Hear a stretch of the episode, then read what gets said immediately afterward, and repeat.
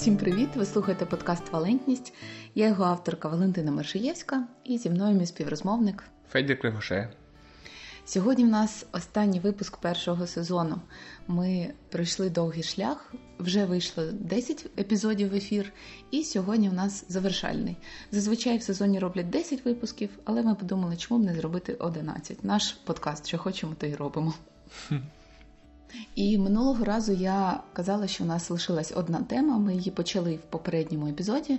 Ми говорили про роль вчителя, і сьогодні ми продовжимо цю тему більш занурившись в питання саме освітньої взаємодії між вчителем і учнем, як вони це роблять, як між ними це відбувається, що це взагалі за стосунки такі своєрідні.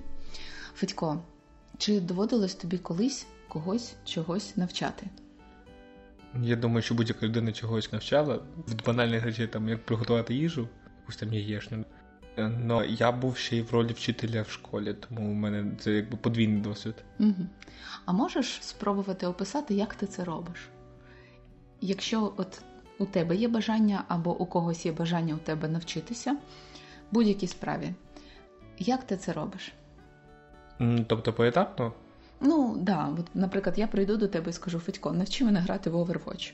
Як ти це будеш робити? Мені здається, що будь-яка справа, ну, принаймні для мене, завжди йде з пояснення на словах. Я завжди пояснюю, якось розказую.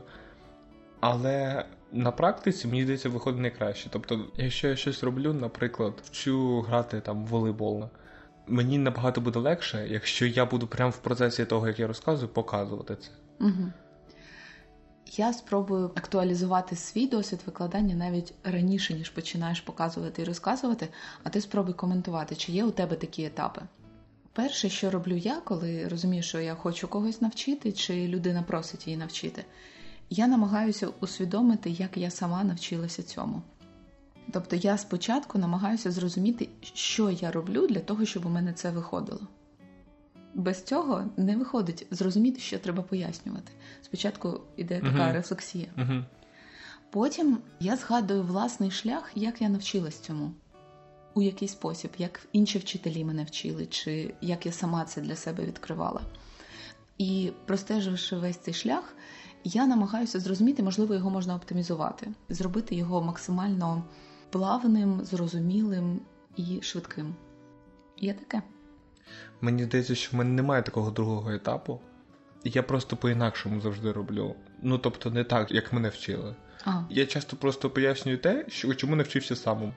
І тоді, виходить, там не вийде пояснити, типу, ну іди от сам практикуйся, це ж ну, це не навчання. Це навчання для тої людини, тобто вона сама у себе буде вчитися, але ну не у тебе. Тому виходить, що у мене спосіб відрізняється часто. Угу. Потім, мені здається, самим важливим етапом взагалі є вловити власне відчуття драйву. Що тебе в цій справі заводить, що тобі приносить задоволення.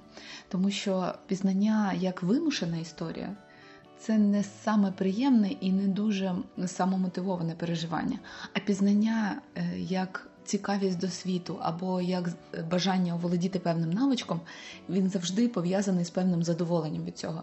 І якщо я хочу комусь передати якийсь навичок чи якісь знання, які самі мені приносять задоволення, то якщо я концентруюсь на цьому переживанні, я можу це передати іншій людині. Прикольно, у мене, напевно, драйв навпаки стоїть на першому місці. Я коли починаю когось вчити, то мені завжди на початку я навіть не починаю вчити. Тобто я починаю просто показувати, що я роблю класно і чому мене це кайфує. І це до того, як я знаєш, починаю розуміти, як я це роблю. Я просто хочу, щоб людині сподобалось. Прикольно, бачиш, значить, у нас етапи схожі, просто вони в різній послідовності. Просто мені здається, коли людина от розуміє, наскільки ти класно в тебе виходить, і хоче так, то їй набагато легше навчити, ніж спочатку типу розказувати, е, що робити, а потім вже показувати, що в цьому класного. А чому? Тому що людина сама підживлюється від того, що хоче так зробити. Є мотивація, немає потреби заохочувати да. додатково. Да, я згодна з цим. Потім дуже важливим етапом є необхідність самому дуже ґрунтовно розібратись в темі. Якщо йдеться, наприклад, про волейбол, можливо, і не потрібно вивчати там історію волейболу і ще чомусь можна вчити просто грі.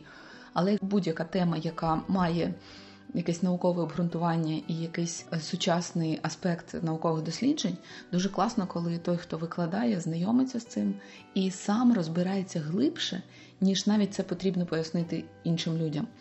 От, наприклад, коли я викладала в молодшій школі анатомію, знання дуже такі легкі, дуже прості, які легко побачити, відчути. Для цього не потрібно занурюватись в фізіологію і глибинну анатомію. Але для себе я мала в цьому розібратись, щоб мої пояснення були ну, вагомими і несуперечливими. Тобто, виходить, що людям навіть не треба, давай про анатомію, раз ти вже почала, то діти часто не вивчають там, що відбувається в кишечнику. От вони бачать, ну тут серце, ну тут легені, от і все. Це дихає, це стукає. А щоб потім у них не було якихось суперечок в знаннях, то тобі треба було зібратися з самого початку, да? тобто до дійти аж там до коріння. Да, справа в тому, що я маю ніби закласти фундамент для того, щоб вони потім більш складне розуміння цих процесів змогли вибудувати. Моє пояснення не повинно бути магічним. Тобто те, що я їм пояснюю зараз на простому рівні, на доступному для їхнього рівня, воно має бути простим, але водночас воно має бути правдивим. Мені не потрібно їм розповідати казочку про те, як працює дихання чи серце. Мені потрібно їм розказати в доступній формі, але реальні знання, на які вони потім зможуть сперти більш наукові, більш складні пояснення. Дуже важливою частиною, теж е, воно може бути на перших етапах, може бути потім, але без цього запитання неможливе викладання, на мій погляд, це запитання навіщо. Кожна людина, яка береться до викладання або навчання якійсь майстерності, вона має для себе знайти відповідь, навіщо це потрібно, навіщо я це роблю. Чесно кажучи, я не на всі питання знайшла відповідь е, викладаючи. От, наприклад, в математиці у мене є відповідь на питання навіщо е, щодо усіх тем до сьомого класу. Дроби, відсотки, ну, пропорції. Це воно дійсно знадобляється. Це все легко знайти. Але навіщо Інтеграл. потрібні многочлени, наприклад? Інтеграли я можу пояснити. От віриш, у інтегралів і у похідних у них є фізичний зміст. Але пояснити, для чого потрібні многочлени, не зазираючи у вищу школу, дуже складно. Тому що я стикнулася з многочленами тільки в університеті. Я в школі ніколи не могла збагнути сенсу. І я поки що досі не можу знайти пояснення на рівні там 7, 8, 9 класу, коли вони вивчаються, щоб навіщо пояснити, вони навіщо вони зараз. І ну, це поки що відкрите питання для мене. Мені, наприклад, е, я так і знав, що ти задаси це питання, я прям перечував це. Е, я зрозумів, що в багатьох речах, яких я навчаю, у мене просто відповідь, бо це весело. Це дійсно моя ціль виходить в цих справах. Ти не повіриш, але більшість математиків, які займаються математикою, так само пояснюють, навіщо це потрібно. Пояснюють або тому, що це прикольно, або тому, що це красиво. Математика вона не зовсім утилітарна, не завжди має практичне застосування. От дійсно, арифметика і математика молодшої школи вона життєва, практична, її легко побачити в житті. А оця математика більш висока, більш складна, вона дуже часто дійсно робиться заради цього переживання, задоволення від знайденого рішення. Я думаю, многочлени теж певному мірі, коли в тебе типу, великий приклад, і ти його скорочуєш, скорочуєш, то виходить маленький такий зовсім е, обрубочок. Да, от заради цього satisfaction, який ти точково можеш пережити. Ну, це специфічне задоволення. Так, не всі підлітки чомусь вірять, що це задоволення. Мені здається, що його, напевно, навіть всі розуміють. Просто до нього дійти важче, ніж до чогось іншого. Так, ну, але ну, тобто... ти знаєш, прості задоволення, вони доступні широкому колу, і вони не потребують додаткових вмінь чи якогось зусилля. Вони легкі, але вони і слабші. А щоб отримати вишукане складне, але дуже глибоке задоволення, це завжди пов'язане з якимись зусиллями, з якимись особливими умовами, з особливими навичками. І тому дійсно дійти до такого рівня майстерності в математиці, щоб почати цього кайфувати. Це виклик, я, але речі... ті, хто його пройшли, вони реально кайфують. Я, до речі, зрозумів, що можна таким навіть графіком зобразити від найменшого задоволення і найбільшої кількості людей Тобто виходить, що співвідношення людей до е, отриманого задоволення дуже велике, та, там на перших рівнях. А коли задоволення багато, то туди рідко хто доходить, і там відношення велике задоволення до маленької кількості людей. Так, от, е, наприклад, згадай себе, ну не знаю, років 4-5, тобі дають смачну цукерку. Ну, це ж задоволення. З'їсти смачну цукерку в такому віці. У тебе ще спектр досяжних тобі задоволень, Я думаю, такий що великий. виходить, що воно одне з найкращих задоволень, яке в тебе умовно є. Але от порівняй зі своїми задоволеннями зараз. Є у тебе якісь такі задоволення, які приносять найбільше переживання? Ті, які можна назвати? Пограти в ДНД. Да, от, наприклад, ДНД. Скільки зусиль потрібно прикласти і які кількості людей, щоб отримати це задоволення? Ну, це треба, щоб у 5-6 людей одночасно було 4-5 годин вільного часу. Це вже челендж. Приїхати, сі... е, зібратися в одному місці. А що ще потрібно для того, щоб це все-таки вийшло? Бо є ж е, ситуації, коли люди збираються, проводять 5-6 годин разом, але Треба, щоб всі це хотіли. От це ще бажання треба, щоб ти не просто взяв, затягнув людей. От люди мали всі хотіти. і треба, щоб всі були в такому певному стані, готовим до гри, Да, до імпровізації. А якщо, наприклад, хтось прийде сумний, то вже не вийде. Тобто така дуже складна комбінація різних умов. І це набагато складніше отримати це задоволення, ніж е, від цукерки, яка просто лежить на поличці. Ну і так само задоволення від математики чи задоволення від більш складних форм пізнання, воно теж є, але видобути його складніше. Наступним таким етапом в процесі передачі знань є підібрати слова, підібрати власне самі пояснення під рівень сприйняття учнів. Якщо я хочу пояснити, що таке струм підліткам в сьомому чи восьмому класі, це буде одне пояснення. Якщо я хочу пояснити це семирічній дитині, і вона мене питає, що там в розетці, я кажу струм, то це буде інше пояснення. І фізики в наукових інститутах про струм говорять ще по-іншому. Тобто слова, якими відбувається пояснення, воно має відповідати аудиторії, на яку це пояснення спрямоване. Я б навіть сказав, що дуже класно, коли ти підганяєш не тільки під вік слова, а під конкретну тусовку, під конкретних учнів. Тому що у всіх тусовках, класах є певні якісь приколи. Ну, наприклад, що хлопчик ходив весь час в дитинстві там батарейки лизав. Да? І коли пояснюєш струм, якщо ти згадаєш ці прикольні випадки, вони дуже легко запам'ятовуються потім. Так, ти мимовільно підвів до наступного пункту, який я собі виділила в пізнанні. Це те, що кожне нове знання має бути прив'язане до якогось попереднього досвіду, до якогось попереднього враження чи знання або зацікавлення, яке вже було у людей, для того, щоб воно запам'яталося. Тому що сферичний кінь у вакуумі він не запам'ятовується. Але якщо це буде кінь прив'язаний до якихось попередніх спогадів, він стане частиною світогляду людини. Окрім того, мені здається дуже важливим показувати одразу сфери, в яких людина може застосувати ці знання.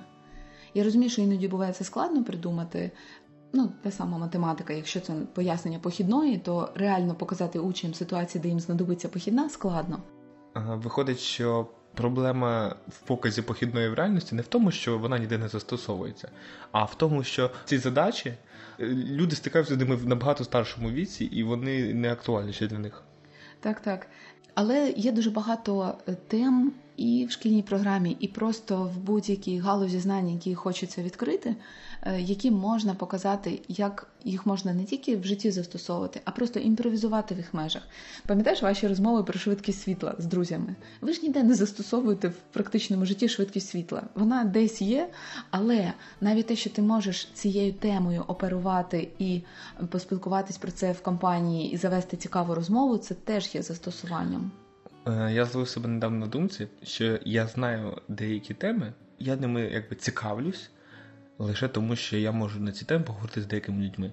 Тобто у мене мотивація не тому, що ця тема цікава, а тому, що мені цікава ця людина. А щоб з нею там умовно поговорити на якусь тему, то їй, наприклад, про якась там книжка. Я почитаю цю книжку, наприклад, щоб знати про що спілкуватися з людиною там, чи в якусь гру пограю. О, це дуже прикольна мотивація. Мені теж це дуже подобається. Так ми через інших людей робимо свій світ більшим. Без цих знайомств, без цих друзів, ми би, можливо, навіть не зазирнули в ці куточки світу.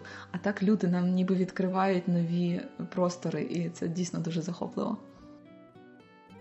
Потім є ще одна така особливість вчителювання. Вона чим молодші діти, чим молодші учні, тим яскравіше вона проявлена. І вже, наприклад, в студентстві це рідше помітно. Це дуже відрізняє викладачів університетів від шкільних вчителів.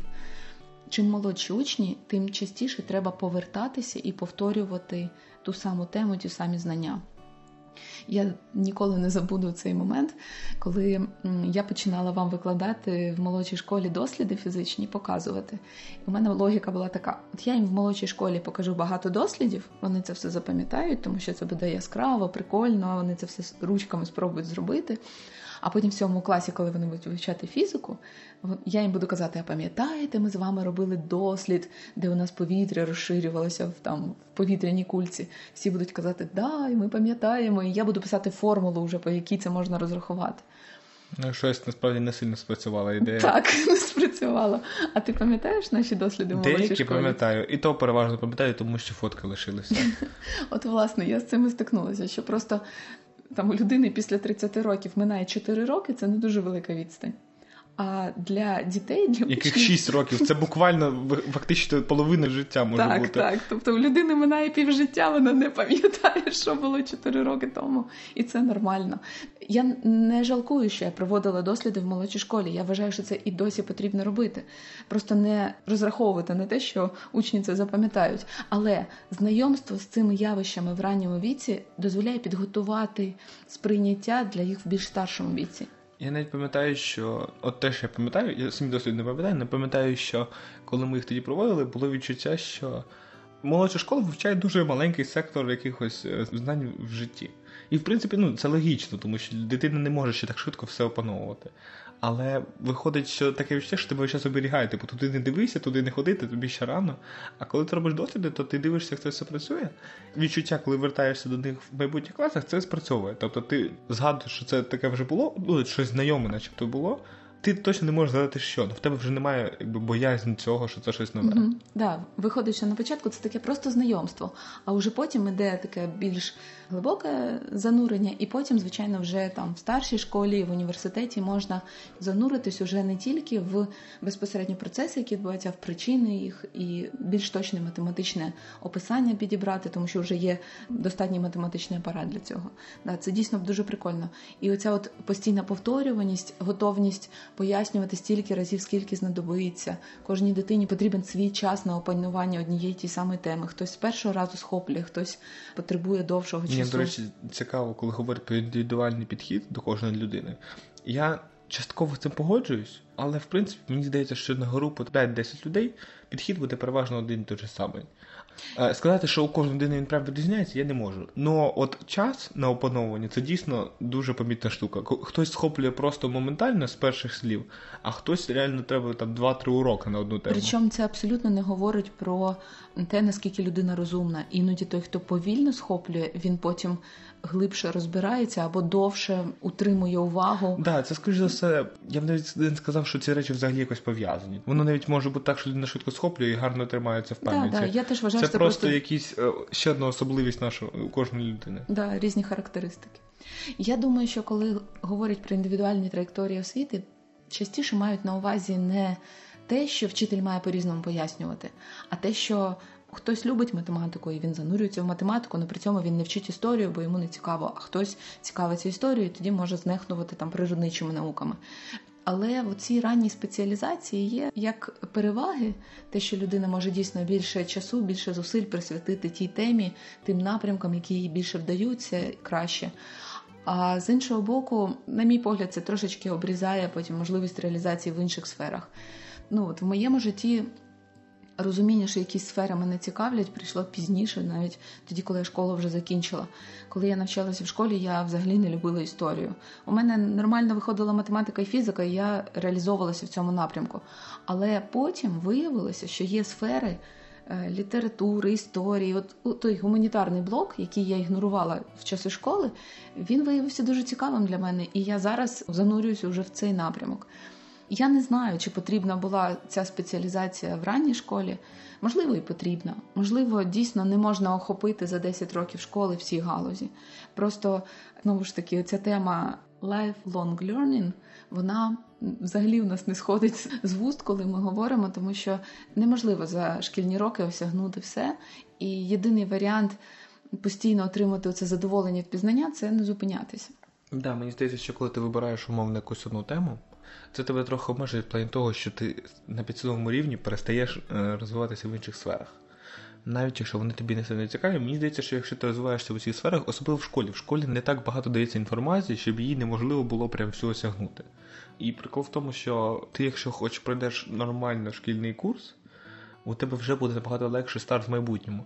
Слухай, а у тебе є сфери ну, пріоритетні для тебе? І е, як ти даєш раду з тими сферами, до яких у тебе душа не лежить, і тобі не дуже хочеться їх опановувати? Як ти всередині себе з цим домовляєшся?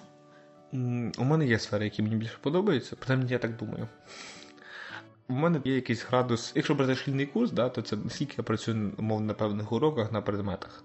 Тобто на тих сферах, які мені подобаються, там, наприклад, біологія, я працюю от максимально, викладаюсь, все питаю, все розпитую, все конспектую, все таке. А на тих, там, наприклад, історії, які мені не сильно подобаються, то я виконую мінімум, вчусь середнє, тобто я її не забуваю на предмет, але сказати, щоб я прям в нього впахував, я теж не можу. У тебе немає відчуття, що якби ти взагалі міг відмовитися від ну, тієї ж історії, у тебе було більше ресурсу для занять біологією? Я не думаю, що я б займався більше біологією, якщо б відмовився від історії. Це не перешкоджає. І останнім аспектом, який мені хотілося б відмітити саме от в цій е, майстерності вчителя, це оця постійна готовність вкладатися в учнів і при цьому нічого не очікувати взамін. Тому що коли вчитель ставить собі за мету навчити, і учні можуть навчитися, можуть ні. І якщо вони не навчаються, вчитель дуже сильно демотивований стає. Чи можу я взагалі бути вчителем? Він втрачає сенси своєї діяльності. Але не завжди результат навчання залежить від зусиль вчителя.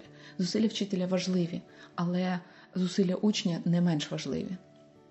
Ти хочеш сказати, що треба ставити собі ціль вчити людей, але не навчати їх. Так, я можу не втомлюватись, повторювати, не втомлюватись, пояснювати і продовжувати приколювати людей, займатися цим предметом, який е, я вважаю цінним, важливим, приємним для себе. Тобто, якщо я бачу в цьому цінність, я можу її підсвічувати постійно. Але при цьому я не можу змусити е, учнів захотіти і розділити зі мною це розуміння. Є прекрасна фраза на цю тему про те, що задача вчителя відкрити двері, а задача учня в ці двері зайти. І якщо учень не хоче, то що би не робив вчитель, він не зможе його заштовхати. А якщо вчитель матиме цю ціль, він дуже швидко вигорає. Але ти знаєш, тут е, ще дуже важливо не впасти в іншу крайність, коли вчителю байдуже. Я це зустрічала в університетських професорів. Він прийшов від бубонів лекцію, йому все рівно чули його, не чули, зрозуміли, не зрозуміли. Він своє зробив і пішов. Так теж не працює. Тобто, вчитель має бути зацікавлений в результатах учня, але не прив'язувати свою самооцінку. Мені здається, це результатів. одна з найважкіших моментів вчителя. Йому треба віддаватись наповну, не очікуючи нічого. Так, так. А це дуже Але важко завжди. зато... Просто людям, в принципі, людям не дуже притаманне віддавати все, без очікуючи нічого. Все рівно люди це... надіються на щось. Я думаю, це не потрібно сприймати як обмін. От якщо це сприймати як обмін, я вам віддаю і ви мені дайте, тоді це травматично. Але якщо вчителювання не сприймати як обмін, от дивись, фізична метафора: от є провідник, да? металічний стержень, через який може йти струм. Поки до нього не приєднати заряд, струм не йде. Так. І він є просто шматком металу. Ну тільки він має контакт, через нього починає йти струм, і він стає провідником. Вчитель та сама історія. Вчитель, поки він нікого не навчає, він не є вчителем. Через нього не йде струм. Но в момент, коли ти комусь пояснюєш, в когось вкладаєшся, ти набуваєш іншої сутності, ти стаєш чимось більшим, ніж ти просто як особистість. Перебування в ролі вчителя воно наповнює людину особливим станом, який недосяжний, коли ти не навчаєш. Насправді в роль вчителя достатньо один раз зайти, і ти в ній залишаєшся. Просто може змінюватись те, чому ти навчаєш, кого ти навчаєш. Але цей стан вчителювання він вмикається і він просто є. Ти ніби переходиш в інший агрегатний стан. Я не знаю, як це uh-huh. ще пояснити. От І вчитель це робить не для учнів. Він нічого не віддає від себе, він не хоче взяти нічого взамін. Він просто стає. Мені здається, навіть він не вчить заради учнів, він просто вчить заради того, щоб вчити. Так. Так, ти ти правильно зрозумів. Якщо вчитель концентрується на процесі навчання, на, на тому, як це прикольно. Він може бути один в аудиторії, умовно. Так, він може навчати і сотню людей, і одну людину. Він однаково буде кайфувати від того, що він підшукує слова, він занурюється в тему, він шукає цікаві метафори, він постійно пробує мотивувати і передати свою кайфушечку. І якщо вчитель концентрується на цьому, він не буде виснажуватись. Е, є дуже класна фраза, я хочу її зачитати. Е, Валерій Панюшкін це журналіст, але він якийсь час мав справу з онкохворими дітьми. Ну, через те, що займався в такій е, складній емоційній сфері, його часто питали про вигорання, і він сказав дуже класну фразу: не чекайте, що діти будуть відповідати вкладеним в них зусиллям, чи нервам, чи грошам. Якщо я ставлю дитині Рахманінова, а він, незважаючи на це, надає перевагу металіки, це вже не моя справа. Моя справа ставити йому Рахманінова. Угу. От розумієш, вчитель має кайфувати просто від того, як я класно їм доношу свою тему. І частина дітей, не всі, всі не повинні, але частина може на це включитися.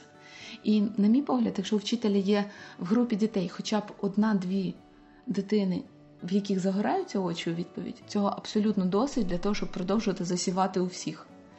Більш того, вчитель ніколи не знає, можливо, колись через 20 років один з тих учнів, який куняв на його уроках, згадає ці заняття, і це якось змінить його життя. Я знаю безліч таких історій, коли людина раптом їй в 30 років щось там стукнула, вона сказала, блін, а мені ж вчитель тоді оце казав. Чого ж я тоді його не почув? Але це через 30 років може спрацювати, і воно вже варте цих зусиль. Я ще хочу з тобою обговорити один аспект, який став дуже актуальним останнім часом. Він пов'язаний з цифровим світом і підсилений карантином. Це дистанційне навчання. Зараз, на мій погляд, є така ілюзія, що е, чим далі, тим більше буде ставати дистанційної освіти, вона буде заміняти очне навчання. Що ти взагалі про це думаєш? У нас зараз теж є дистанційне навчання. У нас зараз змішаний формат. У нас, так, у нас взагалі зараз цього року у нас виходить, що є часткові заняття, які тільки в онлайні, є часткові заняття, які тільки там в офлайні. По-перше, не всі вчителі готові до онлайн навчання. Під час карантину, посиленого карантину, коли вже всі сиділи вдома, була проблема, що деякі вчителі не вміють гарно пояснювати в онлайні. Це дійсно це по них прям видно. Окей, це ми навіть не будемо зараз обговорювати. Да, тому що це просто навичок. Да, ми зараз говоримо, якщо всіх вчителів навчити богічно володіти дистанційним навчанням, да, да, да, інструментами, платформами, вони це все можуть. Згадуй найкращий досвід дистанційного навчання. Ну от я просто хотів уточнити цей момент. Я вважаю, це моя позиція як учня, що в будь-якому разі онлайн навчання ніколи не стане краще офлайн навчання. Тобто, вживу мені особисто набагато краще. Навіть от захищати екзамени. Тобто, наче ти подумаєш, е, от було б класно здавати якийсь екзамен в онлайні, да, так, щоб на мені там ніхто не давив, там, але я розумію, що я дуже погано, ну от мені було б набагато гірше. Може, це теж навичок? Ні, мені здається, що це вже відчуття. Тобто відчуття просто присутності людини, коли ти особисто говориш з людиною, тобто, ну або з вчителем там в класі, то це зовсім інші відчуття. І мені здається, там от чогось не вистачає в онлайні. От чогось воно. Я я не знаю, чого. Складно вловити що, так? Я не можу назвати, але от воно відчувається, що щось не те. Абсолютно з тобою згодна. У мене дзеркальне відчуття вчителя, який викладає онлайн. Технічно мені це не складно робити, але у мене дійсно немає якогось відчуття взаємодії такої, при тому, що у учнів може бути включена камера, вони відповідають на мої запитання. Але у мене немає цього якогось відчуття взаємодії, відчуття присутності. Мені дуже подобається зараз читати міркування різних арт-менеджерів і людей, які займаються мистецтвом і знайомством з мистецтвом там музейники, які організовують простори, вони дуже багато говорять про присутність. Дійсно, ми вже зараз можемо е, в онлайні подивитися експозицію будь-якого музею світу. Ну не будь-якого, але багатьох. Можемо піти по Лувру, поблукати. Ну чомусь люди все одно їдуть в Лувр, щоб відчути цю атмосферу. Там все одно є щось. Мені здається, от в освіті є теж якась складова. Я думаю, що дистанційно дуже легко передавати все, що можна вербалізувати, все, що можна назвати словами. Ми можемо пояснення записати, ми можемо коментарі додати до будь-якого тексту, але в навчанні є невербальна складова, є якийсь імпульс, є якесь відчуття досвіду, яке відчувається тільки в присутності. Це дуже класно можна помітити на контрасті. Знаєш, де це можна помітити? Коли ти отримаєш консультацію якогось фахівця. Наприклад, ти хочеш купити якийсь пристрій, і один раз тобі відповідає людина, яка реально знає цей пристрій, користувалась ним, знає всі плюси мінуси, всі технічні характеристики, і вона тобі відповідає на твої запитання. І поруч є людина, яку навчили відповідати, що треба відповідати на кожне конкретне запитання, і вона тобі дає ці відповіді. Але у неї немає власного досвіду користування цим пристроєм. І в рази відрізняється відчуття впевненості, якоїсь надійності, що ти можеш довіритись словам цієї людини. Вони можуть говорити абсолютно однаковий текст, але ти з більшою ймовірністю довіришся тій людині, яка говорить з власного досвіду. Да, виходить, що людина щось вкладає в ці слова. Да, і це невербальна Е, складова. Прикол в тому, що це не передається якраз. І от мені здається, в освіті саме це і потрібно. Хоча деяку освіту дійсно можна перенести. Е, Мені здається, деяку математику можна перенести в е, дистанційне навчання, тому що там не треба досвід, там треба. Не згодна з тобою.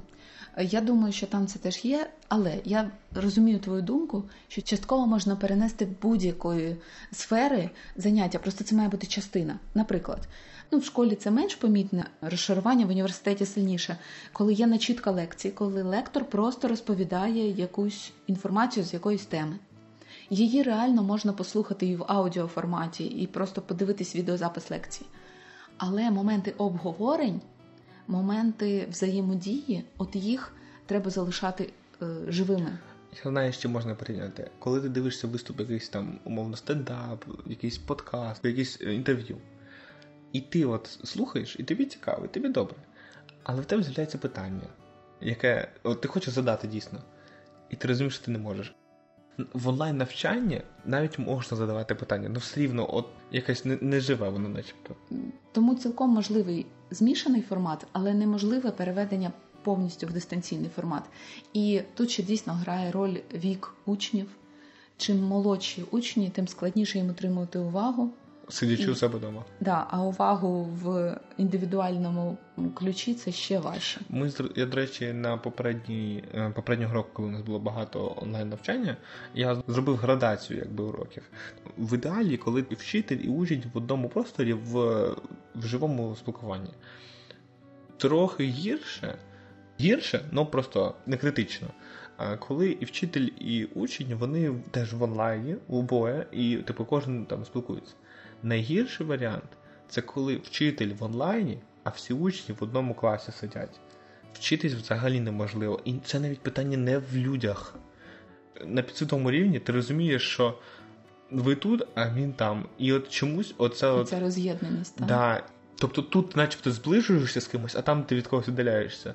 Це дуже цікаве спостереження, особливо зважаючи на те рішення, яке придумали, коли почався карантин, і зробили всеукраїнську школу онлайн. Добре, що зробили, тому що якби не зробили цього, взагалі було б складно. Але оці уроки по телевізору треба просто розуміти на майбутнє, що це не можна сприймати як рівноцінну заміну Да. Це може бути додатково, до речі, якась інформація, якесь повторення. От повторення, до- до речі, думаю, зайде. Якось хочеться на завершення і цього епізоду, і всього сезону нашого подкасту обговорити якусь таку тему знову ж таки глобально. Ми починали а, наш сезон з обговорення взагалі мети освіти, на що вона потрібна. І мені зараз хочеться, от по завершенні цих 11 уже годин розмов, які у нас з тобою були. Доформулювати, що ж насправді є метою освіти. Можеш спробувати сказати, як ти це зараз відчуваєш? Навіщо це взагалі потрібно? Освіта в такому широкому плані, не тільки шкільна. Мені здається, що освіта вона дуже тісно пов'язана з метою життя. Тебе можна буде спитати, яка мета життя людини? Коли людина, у неї є якась будь-яка ідея, мета, якась. От, я, я, я знайшов формулювання. Виходить, що освіта потрібна для реалізації ідей, будь-яких ідей в житті. Просто чим більш цікаві ідеї, тим більше для них треба ресурсів, в тому числі і освіти. Виходить, освіта є ресурсом. Чим більше в тебе цікавих ідей, тим більше тобі цікаво живеться. Ну, от мені здається, це якось так працює. Виходить, що це як усвідомлювати, що час це теж є ресурсом. От треба усвідомлювати, що освіта теж є ресурсом. Просто вона трохи інший. Знаєш, це ти начебто не накопичуєш освіту, а ти якби відкрив математику для себе, хоп, вона в тебе там з'явилася. Тепер ти можеш нею користуватися. Я знаю кунг-фу. Ну так, так, так, так. Я освоїв там математику. там. І от воно в тобі відкрилось, і воно не пропадає. Тобто це не вичерпаємий ресурс, його просто треба якось. Їх треба підживлювати. Ну, ясно, що тим треба користуватися, тому що інакше вони в тебе забуваються. Цікаво. Я коли міркувала про Беркошко, е, що би мені хотілося. Тобто ідея, що треба передати знання, вона насправді вже давно не актуальна. Дуже багато освітніх закладів це усвідомлюють, що в інформаційну добу передача інформації втратила сенс. Є ще необхідність роботи з інформацією, опрацювання її, але все одно це не є метою освіти в сучасному світі. Я б сказав навіть не те, що немає ідеї передати інформацію, немає цілі. Просто питання в тому, що передача інформації не стала чимось унікальним. У нас зараз все, що ми робимо, це обмін інформацією переважно, і тому ж навчання перестало мати свою цю унікальну складову. Угу. Отже, якщо ми відкладаємо в сторону передачу інформації, що лишається? Якщо ми говоримо про шкільну освіту, для мене дуже важливим було додати трошечки самоактуалізації, щоб учні в процесі перебування там 10-11 років в школі попадали в такі ситуації, в яких могли би щось для себе зрозуміти, щось зрозуміти про світ і про себе самого, зрозуміти, що в мене гарно виходить, е, до чого мене тягне. Е, з чим я не хочу мати справу. От поки дитина проходить цей обов'язковий етап навчання, вона може наблизитись до розуміння себе. Це мені здається важливою складовою. Що ти думаєш? Я, до речі, зараз подумав, що виходить, коли ти в школі дізнаєшся щось більш глобальне про себе. По-перше, це дуже це стає легше зробити, тому що виходить, що ти в цьому навчальному стані. Тобто ти готовий вчитися, і мені здається, це дуже класна штука. Насправді це тільки перший крок. Наступним кроком є самореалізація. Тобто, коли людина зрозуміє, до чого її тягне, це може бути не одна справа на все життя. Скоріше за все, це буде багато різних справ, які будуть з'являтися в житті людини.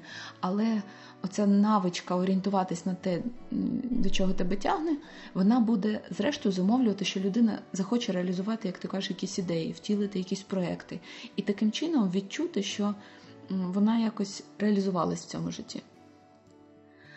Але це теж не зовсім про освіту. Це знаєш, така галузь уже більше психології. Вона прикольна, коли супроводжує дитину в процесі навчання, але е, вона не є обов'язковою. Але обов'язковою складовою освіти, на мій погляд, і це саме вже стосується освіти не лише шкільної, а цієї освіти впродовж життя, є вибудова світогляду людини, те, як вона бачить світ і взаємозв'язки у ньому, і причетність до культури. Оце розуміння контекстів, розуміння історії, що вже було, що до чого відсилає, е, як ми можемо читати між рядків. Це все можливо тільки якщо людина отримала достатній обсяг знань, обсяг оцих взаємозв'язків, цвічені якісь аспекти життя, як влаштований соціум, як влаштований світ. От природничі науки вони вивчають як влаштований світ, соціальні і гуманітарні, як влаштована людина і людські спільноти. От І саме ця сукупність вона дозволяє відчути причетність до культури. Я зараз зрозумів ще таку штуку, що От всі кажуть про критичне мислення, треба розвивати критичне мислення, а ти не можеш розвивати критичне мислення, якщо ти навіть не знаєш. Ну, якщо ти от не маєш якогось певного рівня освіти, ти навіть не зможеш зрозуміти, в чому проблема. Бачити якісь невідповідності. невідповідності. А ти це не побачиш, тому що ти знаєш, як правильно. Мені ще дуже подобається така думка: будь-яке підприємництво, будь-яке створення нового, якась втілення якоїсь яскравої ідеї, воно завжди передбачає унікальність кожна яскрава бізнес-ідея це створення чогось, чого не було досі. Ну, Це таке ніби взлам правил, гра не за правилами. Але є дуже класна фраза Пікассо, який казав, щоб порушувати правила, треба їх знати. От виходить, що шкільна освіта вона дає таку базу загальних правил, які в світі є. Але зрозуміло, що людина не проживе все життя, утримуючи себе в цих рамках. Е, мало ймовірно, що ці загально прийнятні норми підійдуть кожній людині. Все одно хтось в якійсь сфері вийде за ці межі. Як свого часу Ейнштейн вийшов за межі прийнятних рамок е, на той час в фізиці, і як Стів Джобс вийшов свого часу за межі правил, які були встановлені в сфері. Тобто всі цікаві бізнес-ідеї, всі яскраві такі прориви, які були і в мистецтві, і в бізнесі, і в науці вони всі завжди руйнували якісь правила. Ну щоб зруйнувати і щоб вийти за межі якихось правил, треба розуміти, де ці межі проходять. Я зараз знаєш, е, я подумав, що про це якраз говорить фраза правила для того, щоб їх порушувати. І у мене зараз така метафора, знаєш, от тебе випустили там штурмувати замок в поле, да? і ти ходиш з закритими очима і шукаєш, де замок. Тобто, по суті, ти да, ти готовий його штурмувати і все таке, але ти не знаєш навіть, де замок. І виходить, що тобі треба якби зрозуміти, де замок, щоб його потім уже подолати. Тобто освіта дає, дає тобі карту місцевості з нанесеними на ній замками. Да, да, да. А будеш ти їх штурмувати, не будеш То ти їх штурмувати, це вже твоя справа. Так, дійсно. Ну що ж, мені здається, це була цікава така розмова. Ми дуже широко торкнулися цієї теми, є куди е, заглиблюватись. Дякую, що були з нами. У нас зараз стоїть питання, чи продовжувати цей подкаст, і рішенням буде підтримка його на Патреоні. Якщо вам цікаво, що може бути далі, яких ще питань освіти можна торкнутися, то підтримуйте наш подкаст patreon.com. Мені дуже сподобалося, як ми розмовляли всі ці од- 11 випусків. Взагалі, це дуже цікаво, і мені здається, що це треба продовжувати. Гаразд. Отже, в цьому сезоні ми з вами вже прощаємося. Якщо все складеться добре, то до зустрічі в нових сезонах. До побачення.